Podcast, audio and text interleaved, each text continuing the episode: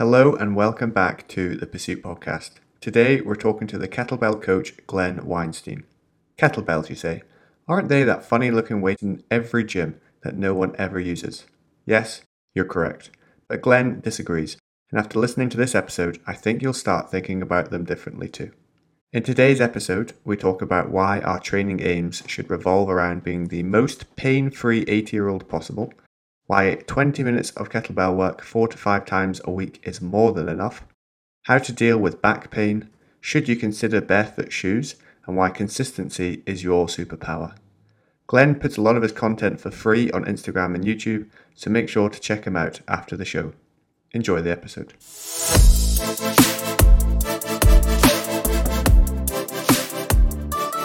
You are probably most famous for advocating the use of kettlebells. Why is that? I think they're pound for pound the best piece of equipment money can buy. When it comes to the world of strength and conditioning, you know, you'll tell me it's a bike. But um, pound for pound, I think they're the best piece of equipment money can buy.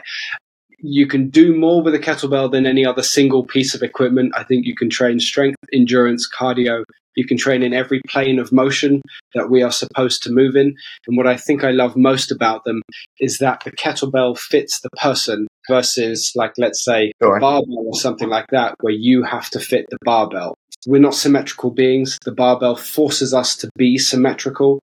And as a result, what I started seeing in my, my work as a coach is that a lot of people started getting injuries or imbalances, that sort of stuff, because we were sort of shoehorning them into symmetrical kinds of movement.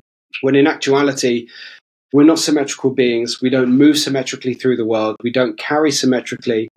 We have a dominant hand, we have a dominant foot, we have a dominant eye, and the kettlebell allows us to sort of move in a way that allows us to accommodate the weaker side and build it up rather than shoehorn it into a movement and hope it stays with us through like something like a deadlift where it might end up failing as the stronger side keeps wanting to pull.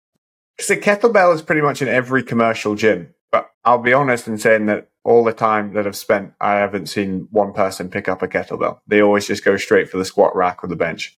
It's a it's a major bugbear of mine, just because I feel like if people really truly understood what that piece of equipment would allow them to do, they would have a better workout in a more efficient time frame and end up being a more resilient person to, to injury and to movement in general. They would have better balance, they would have better muscle engagement, and they would be stronger head to toe. I think so often when you watch someone walk into a commercial gym, they are moving inherently toward isolation based exercises. Um, I know you mentioned the squat rack, and that's not isolation, but they, they would they would tend to sort of isolate a body part and train it. But what I love about the kettlebell is that sort of every day is a full body day. You you can isolate, sure you can you can drill down into sort of uh, hitting one muscle at a time if you like. But what it does so well is train systemically. It trains you from head to toe. And as a result, it improves your coordination and it improves your systemic strength, it gives you that sort of old man strength or farm boy strength, you know, because everything works together. And that's kind of what I think is how we're supposed to move. We're supposed to move and be strong with everything moving together. I, don't think there's a, a single scenario in sport or in the real world where we ask our bicep to perform in isolation, as an example. You know, we, we have to move as yeah. one being, as one as one thing that all works together. And that's what I love about kettlebell training obviously, I, I feel like you would disagree, but if someone was to play devil's advocate and be like, well, Glen, really, you can't train for aesthetics with kettlebells, where the, the isolation movements, you really can target that muscle group. What would you say to something like that? I think um, we can have an open discussion about what is more efficient for developing aesthetics. Sure. And let's make no bones about it. Bodybuilding is best for building aesthetics and when it comes to bodybuilding, machine work is very, very effective. We can get into the weeds about partial rep ranges and, and half reps and how machines allow you to overload certain reps or certain ranges of a muscle and create better bubbled muscle, all of that sort of stuff. I get it. I've spent 10 years doing that kind of training. But you can create aesthetics with just about any piece of equipment. And so, if I can advocate for the kettlebell, the kettlebell is included in that. What's amazing is just that it requires a little bit of knowledge about how to train the body, about how to create meaningful overload, and about how to play to lever lengths. Because if you can create greater disadvantage, which is essentially what bodybuilding is about, we want to disadvantage the muscle maximally, create it a great stretch on the muscle before we shorten it, then you can do that with any implement. It becomes slightly less convenient, maybe with a kettlebell, doing something like a curl instead of using a, a dumbbell, but it can be done. And what I love doing with so much of my programming for people is taking them through the sort of fundamentals of kettlebell training, whether that's, you know, swing, clean, snatch, Turkish get up, that sort of stuff, and improving the way that they operate as a human being. How strong are you head to toe systemically? But then in the second phase of their training, it could, could be split in a day. So first phase of the workout is dedicated to skill or strength acquisition. And the second phase of that training can be dedicated to accessory lifts, which can be inclined towards hypertrophy. And if you create hypertrophy in the right way, you get aesthetics. And I guess aesthetics comes down to the sport you're training for. The aesthetic of a cyclist looks different to the aesthetic of someone who wants to walk down the beach with a six pack and bubbled shoulders and all the rest of it. But you can do it. And um, I think most of my clients are testament to that. And I, if I can use myself as well, I haven't had a gym membership in coming up four years now. So you can definitely maintain aesthetics with kettlebell at the very least. What I really like about your videos that you put out is just you, and mat, two kettlebells in your garden. It's so simple. And I often feel like people put up so many barriers as in, oh, I don't have a gym membership, I don't have the right equipment, etc. And then you're just swinging these two massive kettlebells around on the grass in your garden. Right. I mean, it's one of the simplest things, the things that I love most about it is because I feel like when you look at social media in general, image offered by so many is that you need to be in the perfect clothes, in the perfect environment, in the perfect gym, with the most amount of time, and everything needs to be lined up perfectly. Great lighting, all the rest of it. But I feel like I, live, I feel like I live in the real world in that I'm a, a, a husband, I'm a father of two, I run a, a business, I squeeze in workouts where I have the time. And yeah, sometimes it's in my garden and sometimes it's in, it's in here. It's in my living room with my son watching TV or playing with his toys in the background because when you understand training, let's put kettlebells aside, understand training, you can understand how to create overload, whether it is for your cardiovascular system or for your muscles or for explosive power. You can do that in a meaningful way regardless of the space and the piece of equipment. And when you have a couple of kettlebells and a little bit of information, you essentially have a full gym. You can get after it in 15 minutes, 30 minutes, or two hours with a kettlebell in a very small space. You know, uh, over the years, I've been challenged by many clients as they've had things happening in their homes or in their gyms to come up with ways to train in smaller and smaller amounts of space. And ultimately, all you really need is the exact amount of space that a yoga mat takes up and one kettlebell to get one of the best workouts you can imagine in less than 30 minutes. And that's kind of what I think is so amazing about that kettlebell is that it's it's giving everyone the opportunity to stay consistent with what we know is so important, building strength and staying fit, without being able to lean on the excuses of commute times to and from a gym or the cost of a gym membership, which these days I feel like the industry is split, right? You can either go very, very cheap budget gym where you're going to be waiting for equipment all the time because everyone's there after work or before work, or you go very, very expensive, you know, 100 to 500 pounds a month for a gym where you may still be waiting for equipment. You still have the commute to and from the gym and all the excuses that go along with it. Whereas when I finish my 12 hours a day work job, I can I can come home, pull a kettlebell out the corner of the room, and immediately start a workout that will be finished 25 minutes later. Me in a soaked t-shirt and burning muscles, 25 minutes, and I've sort of brought fitness in a fun way into the house to not ram it down the throats of my children, but to show them that it's part of your life and it can be fun. You mentioned 25 minutes for a workout, and a lot of the workouts you put out online are quite short. Is it the fact that with the kettlebell you need to do less time because it's more intense? Or is that you just saying that you don't need hours upon hours to get a really good workout in? I mean, it's six of one, Joe. Like, uh, on the one hand, you can say, I'm going to spend five minutes going through like a dynamic mobility routine that promotes better range of motion.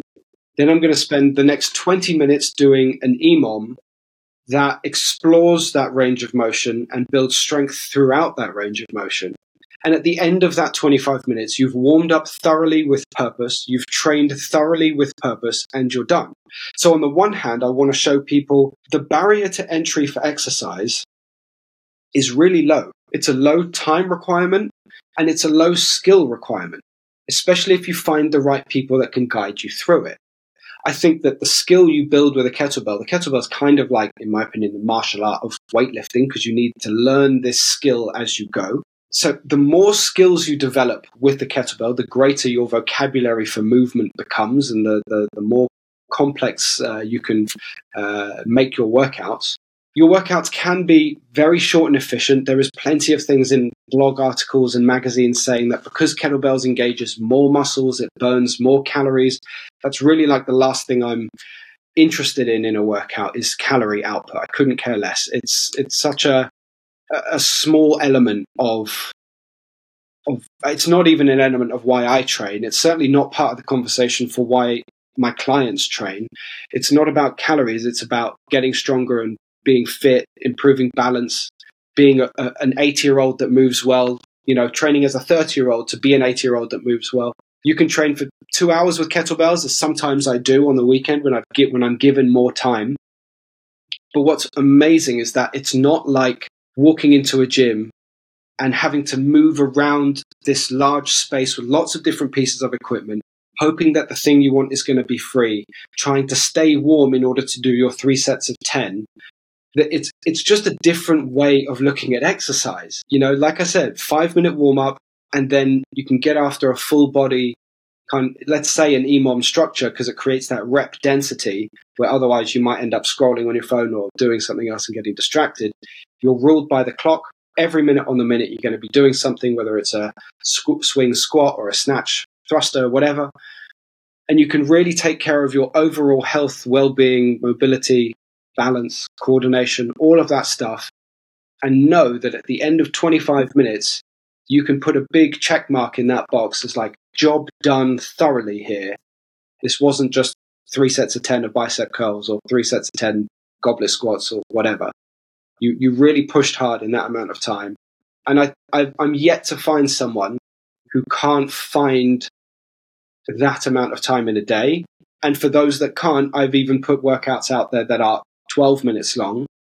And again, you've got sort of a structure of three minute EMOM, three minute EMOM, three minute EMOM, three minutes. So you're changing the structure every four minutes, every, every three minutes, sorry, and doing four rounds and still having a really good workout. And because the kettlebell's in the corner of your room, there's, there's very little impedance to getting it done. So, say someone was interested in starting their kettlebell journey, how many different kettlebells do they need to buy, or is just two sufficient to start with? You could you could have one that's sufficient to start with. Anywhere between a sort of eight and a sixteen kilo kettlebell would be more than enough for most people. What, what I always find amusing is that when I go into a client's house for the first time, this only happens if it's a man. He'll point to his eight and go, that, "That's the weight for my missus." This is my. I'm like, listen, I still, I still use my eights all the time. So like, you can get a ton of like life out of every weight selection with a kettlebell. Is my point there? Whether you you can't really go wrong. Whether you buy an eight, a twelve, a sixteen, a twenty, and ju- if you just had one, you would have an incredible tool for training forever. And then as you add to that collection, so your ability to like include new exercises or include new intensities of training will increase. I think to answer your question a little more clearly, I would tend to suggest someone buy three kettlebells to start their collection if they can afford the space and the and the expense. And those three kettlebells would be a light, a medium, and a heavy, whatever that means to you.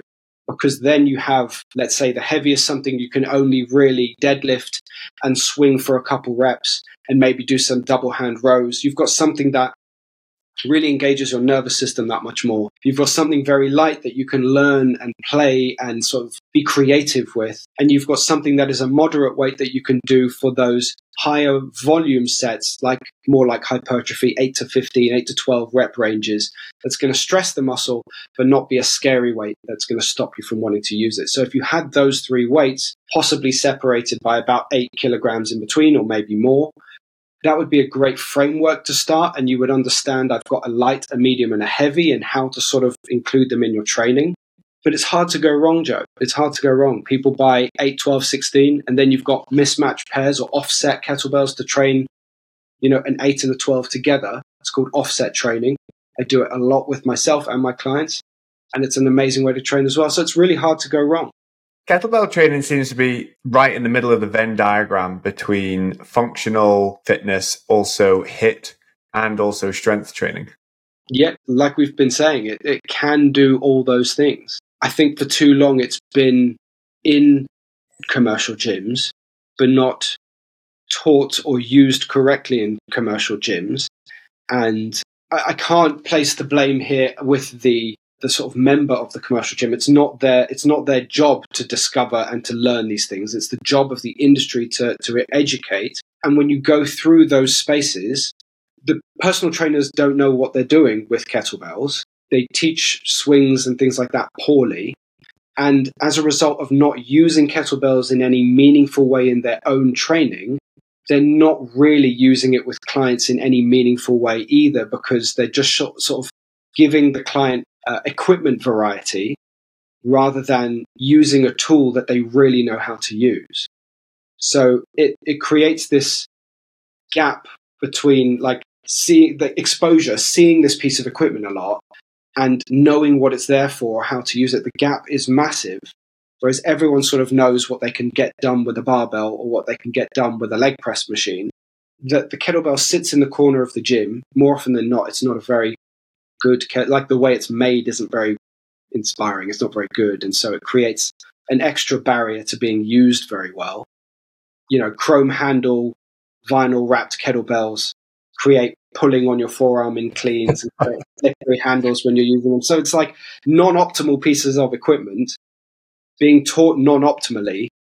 It's created this like gap where people don't really know what to do with it, and it's a real shame it's a it's a huge shame. I think it's one of the greatest tools in the gym. Have you always been a kettlebell enthusiast, or is it something you've kind of in your fitness journey you've come across in time?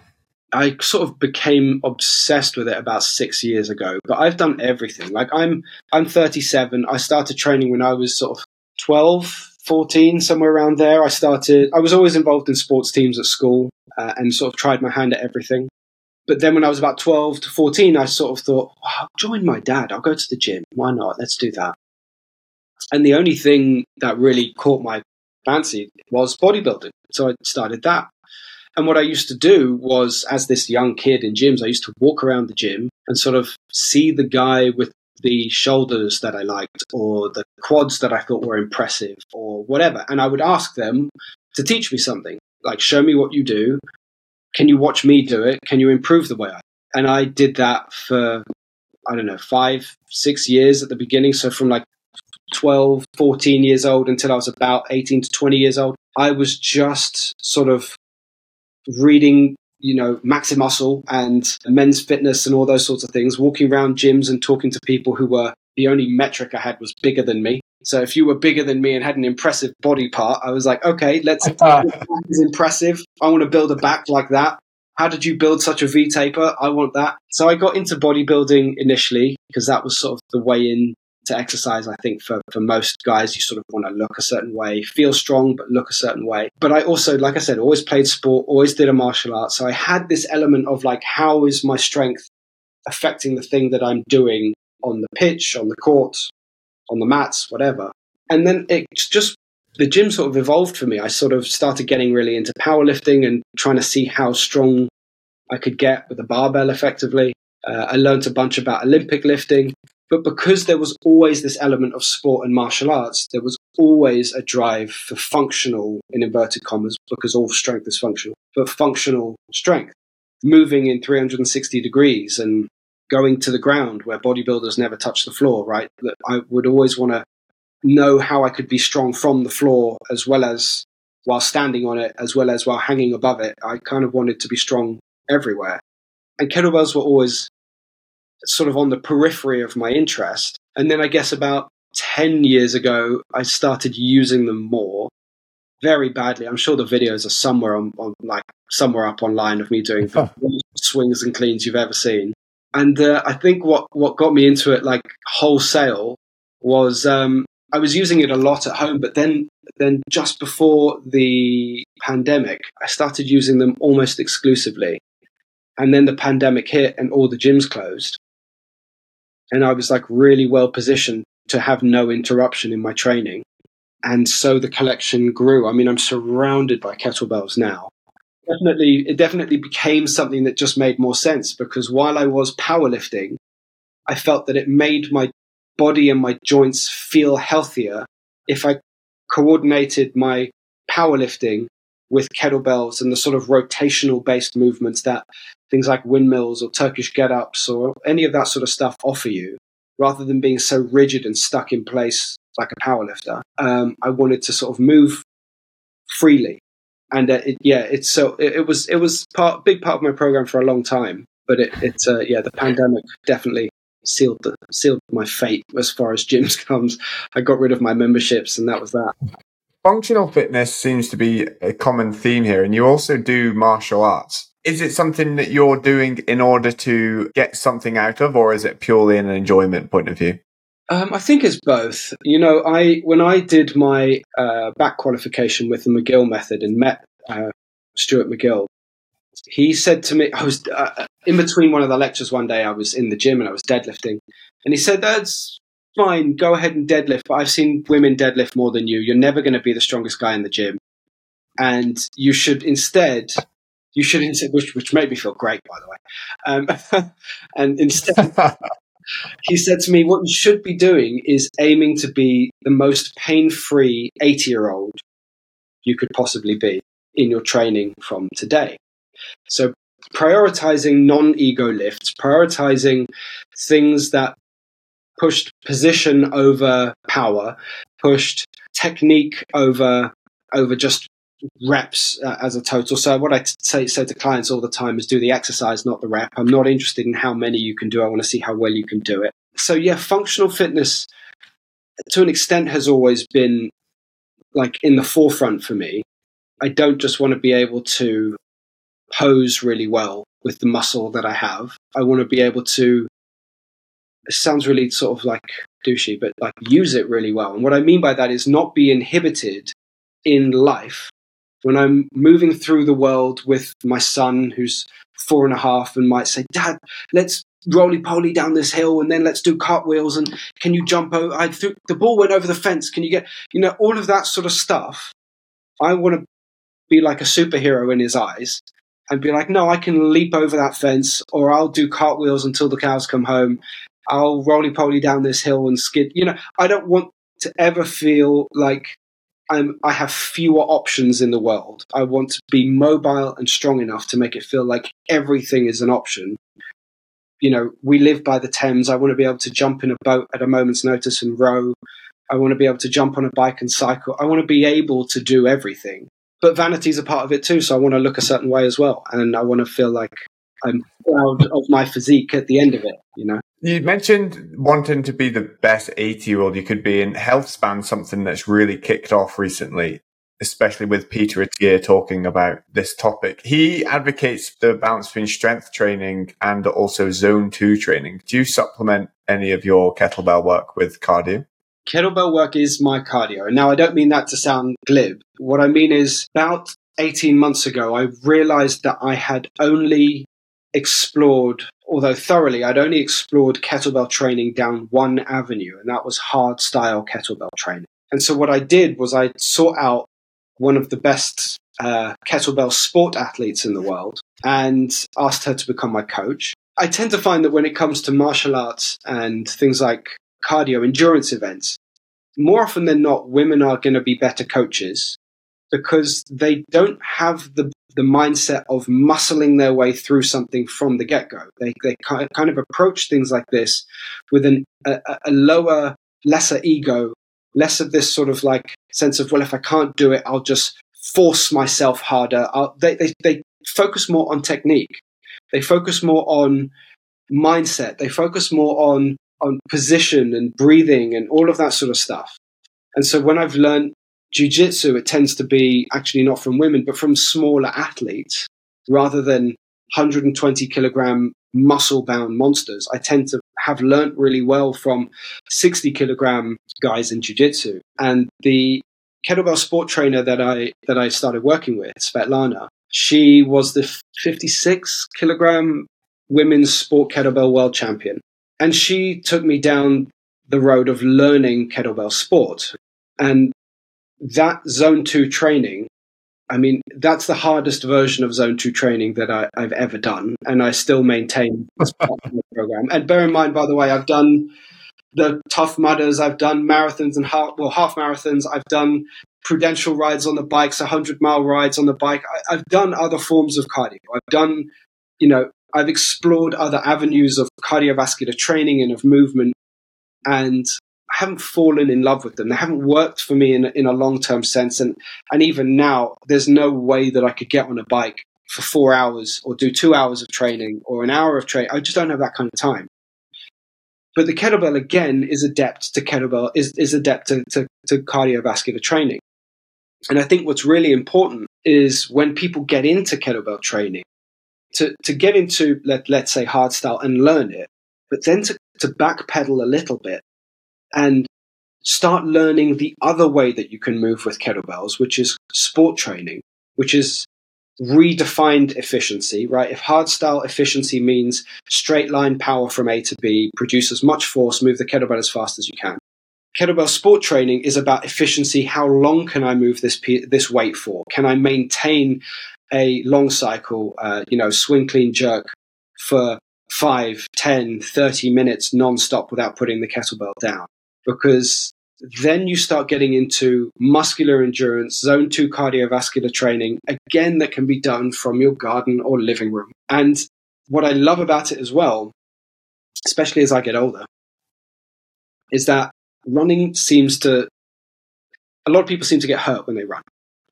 And as a, as a general rule, when I start with someone, I tend to tell them you have to earn the right to leave the ground because a lot of people aren't strong enough to catch their falling weight. So the first thing we work on is if someone wants to be a runner or start running, is their ability to catch their falling weight bilaterally, then unilaterally without joint deviations and energy leaks and all of that sort of stuff, because that impacts everything above the joint, whether it be your knee, your hip, your back. So kettlebell sport training allows me to do very, very hard cardio without jeopardizing joints as I fatigue because I'm never leaving the ground. And bear in mind, I do think explosive training is very important, and leaving the ground at a certain point is very important. It's kind of an elixir of youth. But kettlebell sport training allows you to train really hard in cardio and bring yourself to the brink of absolute failure without having to risk your ankles, your knees, your hips, your lower back, any of that sort of stuff. It does take good technique, though but it's an amazing training modality. You have to earn the right to leave the ground. That is so good. Yeah, well, thanks. I should make a t-shirt. Right? you mentioned time. You just don't have the time anymore to you know go for a four-hour bike ride. So, what is a typical week of training then for you? How many hours are you putting in on these kettlebell sessions? So, a typical week of training for me. Uh, just talk about the training side of things then. So, during the week, Monday to Friday, I will probably train three, maybe four of those days. Some of my days off are programmed, some of them are not programmed because life gets in the way and stuff happens. You know, there's children's appointments and school things and whatever. As a result, on the days that I train during the week, they're normally more constrained workouts. They'll be between 30 minutes, normally they're about 30 minutes long, 30 to 40 minutes long. And I will, these days, dominate the first half of my workout with warming up. I, I want to be mobile. I want to feel like I'm moving well. One of the big memories I have as uh, from powerlifting was just that I felt like shit for most of the day after my workout. My joints hurt, my back hurt, my knees hurt. Everything was stiff. I don't want to feel like that. I want to feel, I want to feel young and, and comfortable in my body. So I start my workouts by moving. And then I, I have a big focus at the moment. There's something that I'm working on in my training. So I will de- dedicate my, the rest of my session towards, like I said, all of my programming, all of my own training and my clients starts off with your main sets are dedicated towards either skill or strength acquisition. So if you're trying to improve something like your Turkish get up, you're really, you're trying to improve your skill at moving that way. Once you've improved the skill, the strength comes with it because your ability to move through that movement dictates your, your ability to do it with a heavy weight. So skill or strength acquisition. At the end of that, that period, that might be 30 minutes. And if that's all I get from my workout, that's all I get. On the weekend, I've got more time to sort of play, be creative, enjoy my workouts more, and do the accessory lifts that make sense as part of my program. But Monday to Friday, I'm training about three to four times a week, usually 30 to 45 minutes per session. And it's, it's kettlebell, mostly kettlebell hard style with about 15 to 20 minutes of kettlebell sport twice a week in there as well to really jack my heart rate up and do the sort of zone two stuff. You've done a lot of work as a back pain specialist. Is that still the case? I still work as a back pain specialist under the McGill method, uh, although not certified. I've done the courses, I've done all of that stuff, done the exams, and so I work as a back pain specialist with him. I'm just not certified and on his website and all that sort of stuff. But I love, I love that work because you get to work with someone who who might come to you and say, you know, I've I've seen everyone. I've, I, I have a regular appointment with a, a chiropractor. I see a physio.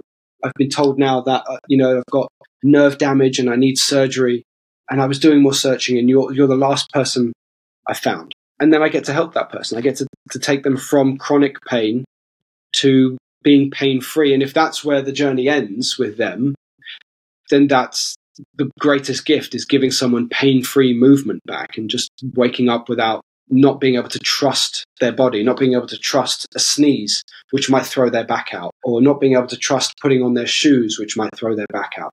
You give them not only strategies for movement that safeguard them, but also teach them about their specific pain pathology so that they understand where the weak points were, whether, whether they were in axial loading or lateral shear forces or whatever those weak points were for them. So they understand their spine and can then go into training and, and know what is right for them and what is maybe more they should be more cautious of. So a lot of those people might get through. My t- typical client journey is about six hours. They have like an initial consultation for two to three hours, and then three to four follow up sessions. And at the end of that, the people that I've seen have been pain free. And they either then choose to use me as a strength coach because I know their spine, their back, or we shake hands and say goodbye. And uh, I'll get a message from them, you know, eight months later saying, it, I've been doing Pilates or I've been doing yoga or I've been going for a run. And what's great is that I know what I should and shouldn't be doing in these large classes where they say we're going to go into up dog now. And I think, well, I'm extension. I was extension intolerant, so I'm going to do a slightly regressed version of up dog so that I don't go into extreme spinal extension and possibly aggravate something and continue to work on rebuilding my strength in range of motion in extension as well as flexion and all the rest of it. But they understand their backs a little better. So that's what I was doing with that. And I still see back pain people. I absolutely love it. To the uninitiated, what is the McGill method when it comes to back pain? I think uh, it can be best described as a thorough diagnostics process. Now, I'm sure there are McGill clinicians that will tell me I'm wrong for calling it that because there's you know, the very popularized McGill Big Three, which are a set of exercises that people would go through to sort of rebuild trunk stability in 360 degrees and understand how to move about the trunk rather than through their trunk, which is a really important thing to understand that your, your trunk, your core, is there to stop movement, not create movement.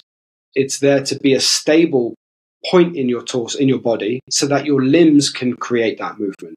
So whether you're throwing a punch, kicking a football, swinging a kettlebell, the movement happens about your torso, not through it. And so the McGill method is really something that gives practitioners the understanding of the anatomy of the spine, different pain pathologies, and how they how they um, exhibit themselves to take someone through a very detailed diagnostic process. It's both uh, interview based and uh, exam- physical examination based, something called pain provocation tests, which sounds very scary because the last thing someone wants when they're in back pain is to be provoked into pain. But that's a bit of a misnomer. It's not you're like you're provoking someone into pain, but you need to understand if a certain movement, if a certain loading position makes their pain better, worse, or no different.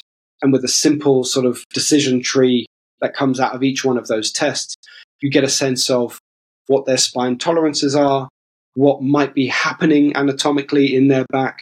And at the end of the diagnostic process, and only at the end of the diagnostic process, do I then look at scans and MRIs and other reports because so often those can be red herrings. What I've said to clients that ask me why they, why I don't want to see their MRI first is is because if if you were an alien and I showed you a picture of me that someone took when I jumped off a wall, you would see me in midair and possibly assume I can fly.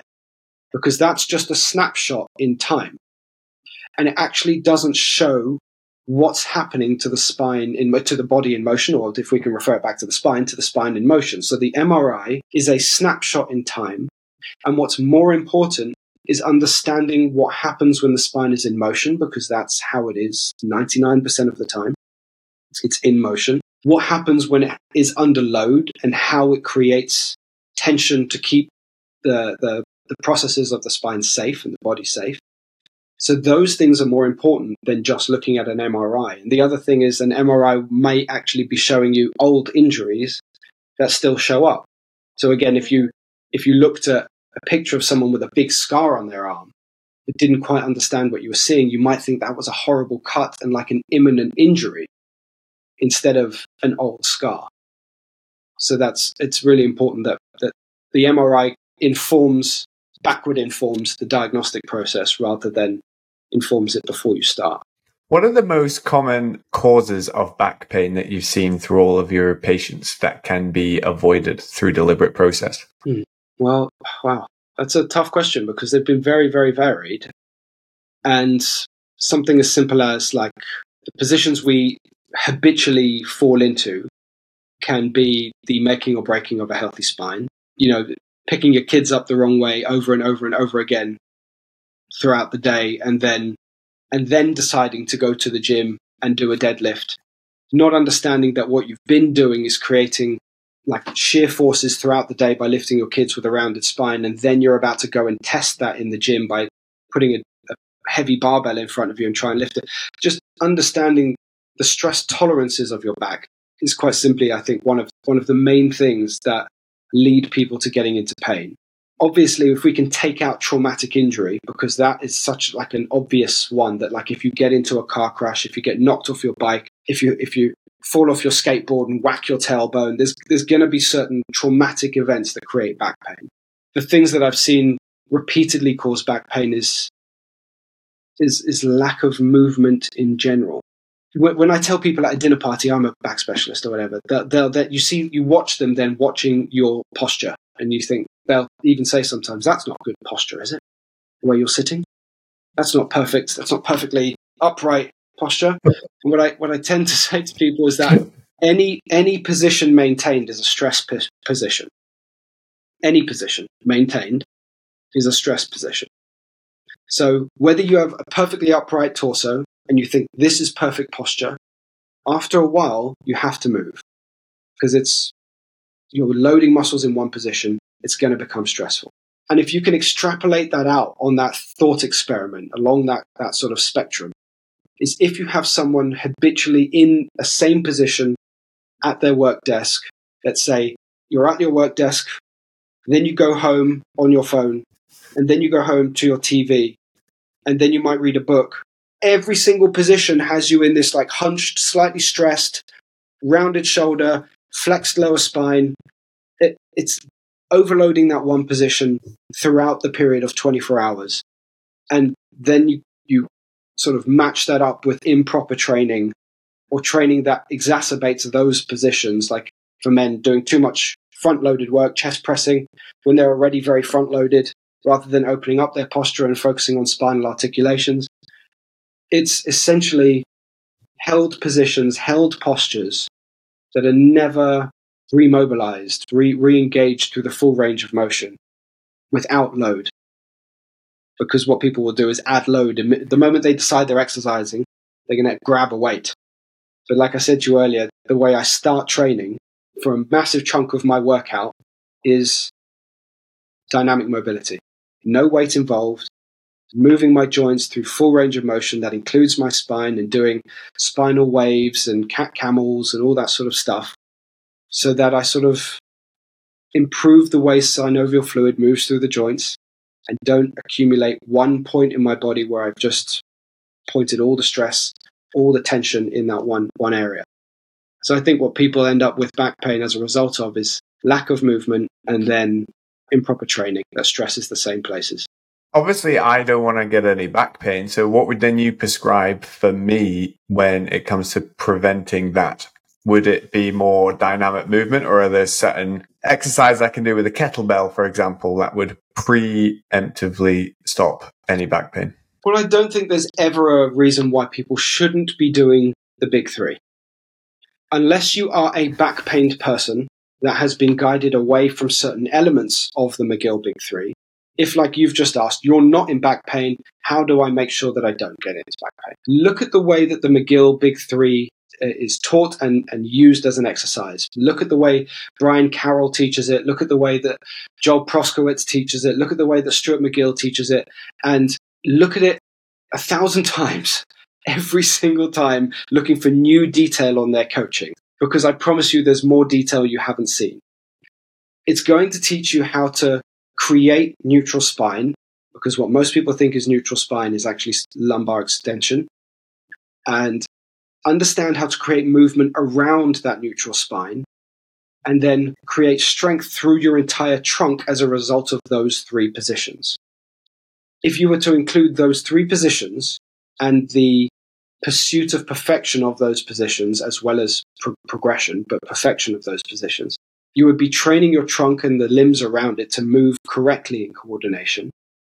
And in so, creating just a bit of framework to look after your back.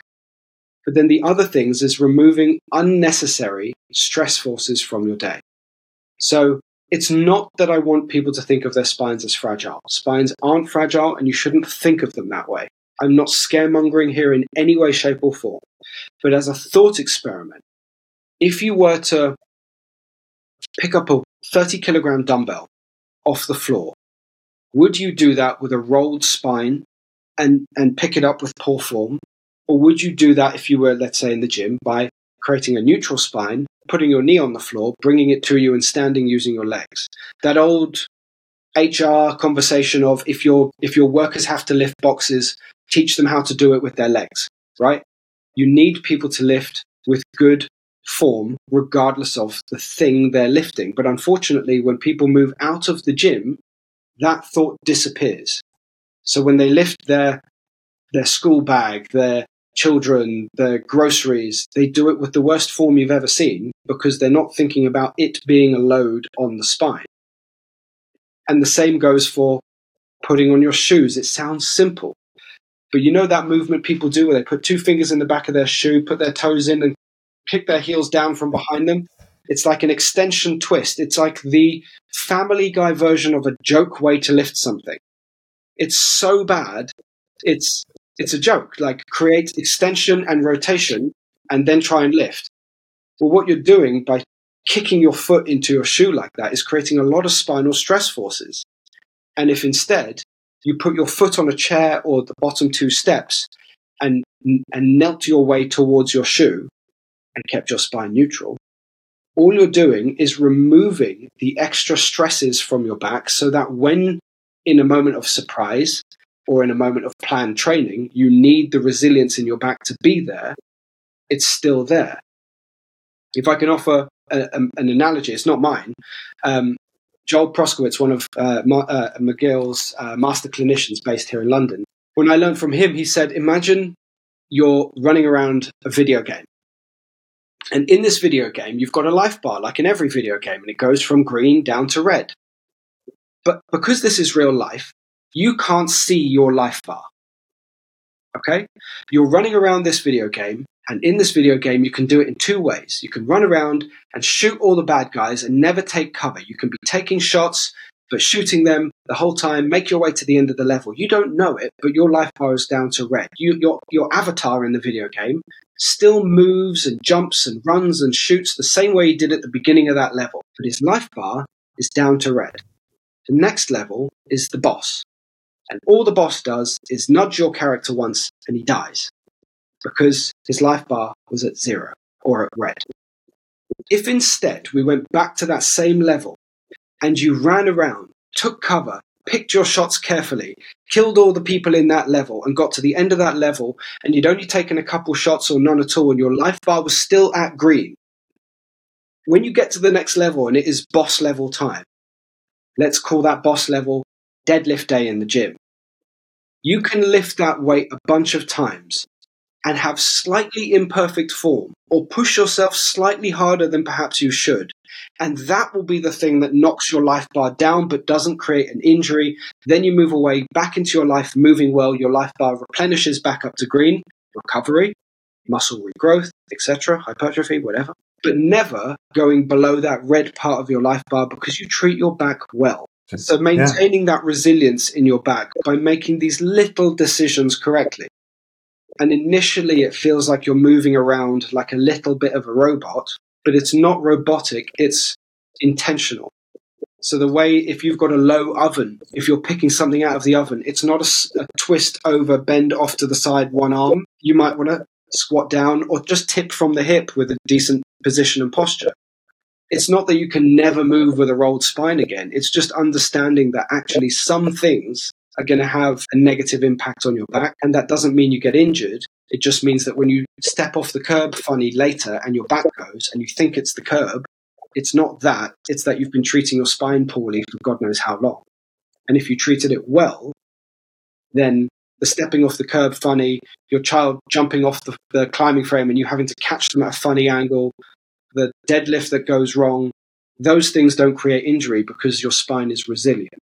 That makes so much sense. Is it anything to do with back pain correlated to why you wear minimalist shoes, or is that just because you prefer to train in them? Uh, it's both. It's to it's it it is to do with that. In that, like most shoes are unstable. It's like standing trying to do a workout on like a, a small pillow.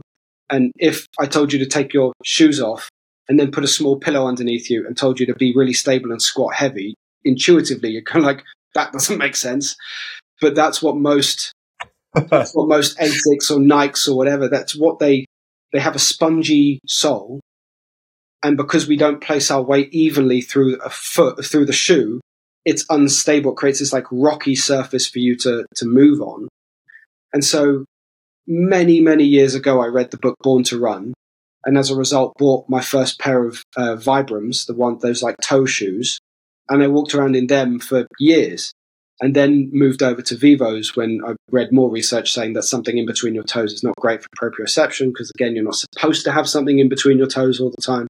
And so I moved to just a wider toe box shoe.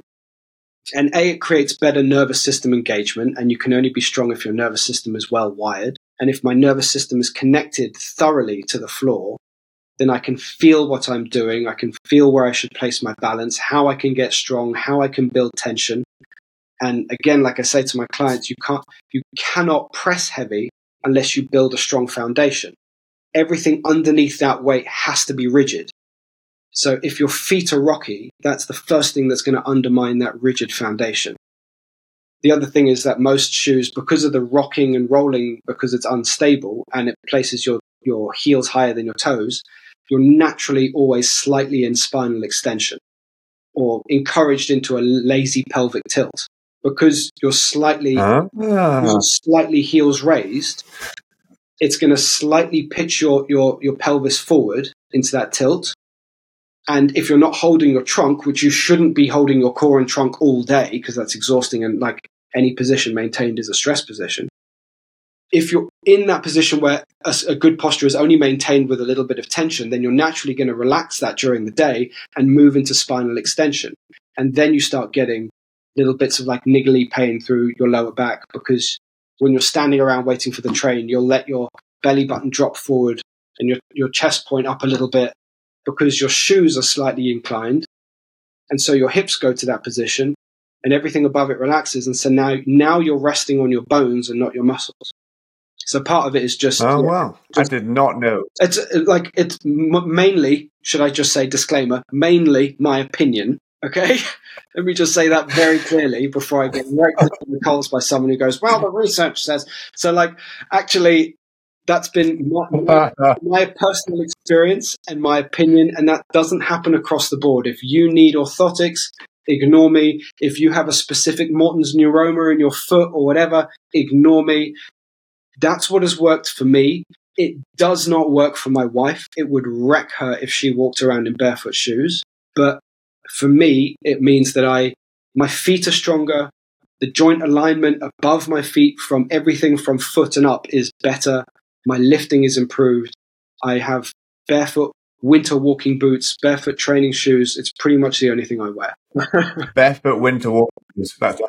Yeah, look, Barefoot make make walking boots that are like they're the best shoe I've ever bought. They are uh, they keep my feet warm, but they're still barefoot, give you good grip. I live near Richmond Park, so I go for long walks with my wife there, and I just put those on, and I can still be barefoot. And just lastly, you talk about consistency being a superpower. What yeah. is it that you mean by that?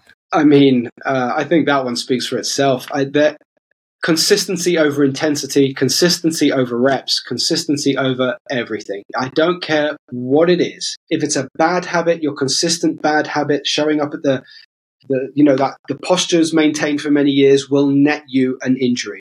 Consistent good postures will net you better position, better training frequency. If you can train more often rather than less often at a lower intensity for less amount of time and never be sore but always be moving, you're going to be better off. Um, I've definitely done the sort of uh, heavy lifting, one rep max phase of my life. That doesn't breed consistency. It breaks a body down and the risk is high. What I try and harp on about with, with my clients, with my followers, with all of that is it's, it works way better if you can show up four to five times a week and make your recovery meaningful on the other days, whether it's going for a walk, prioritizing sleep, doing a bit of yoga, whatever it is, make your recovery meaningful. Don't just sit on the couch. That's not recovery, that's lazy.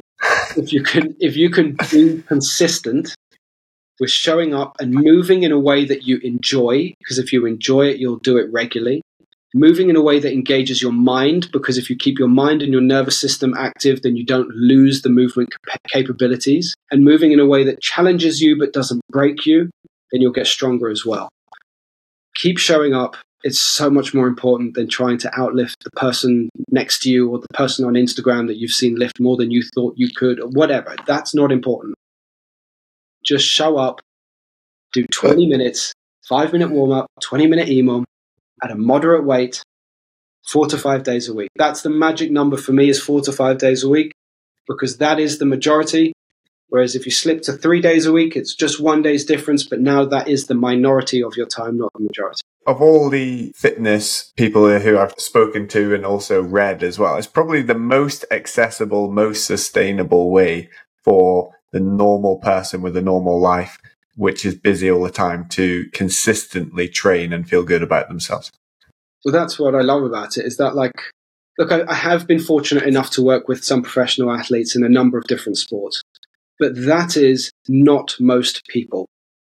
They are such extreme outliers that it doesn't, it, there's no point in me talking about training as if I'm training them. It's not important. Their training has got nothing to do with you or me or the next person who's listening.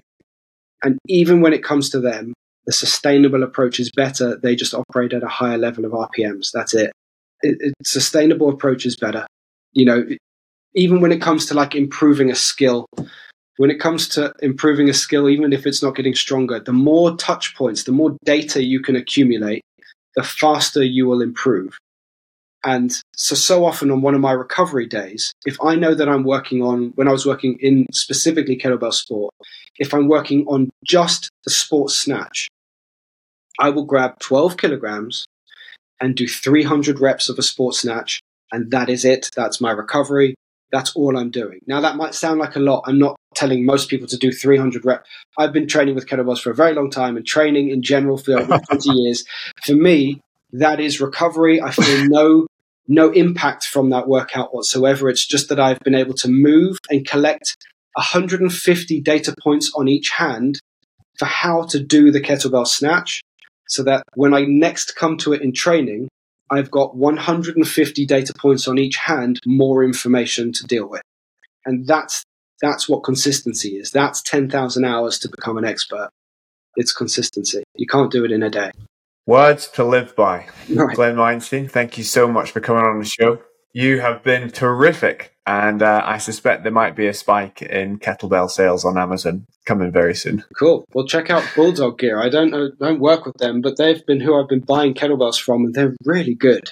It's hard to find good quality ones, and they make good quality competition and good quality cast iron. And if people want to check you out, having heard all about the kettlebell stuff, where's best place to find you? I think the best place, the place where I'm most active is Instagram. It's the KB6 on Instagram.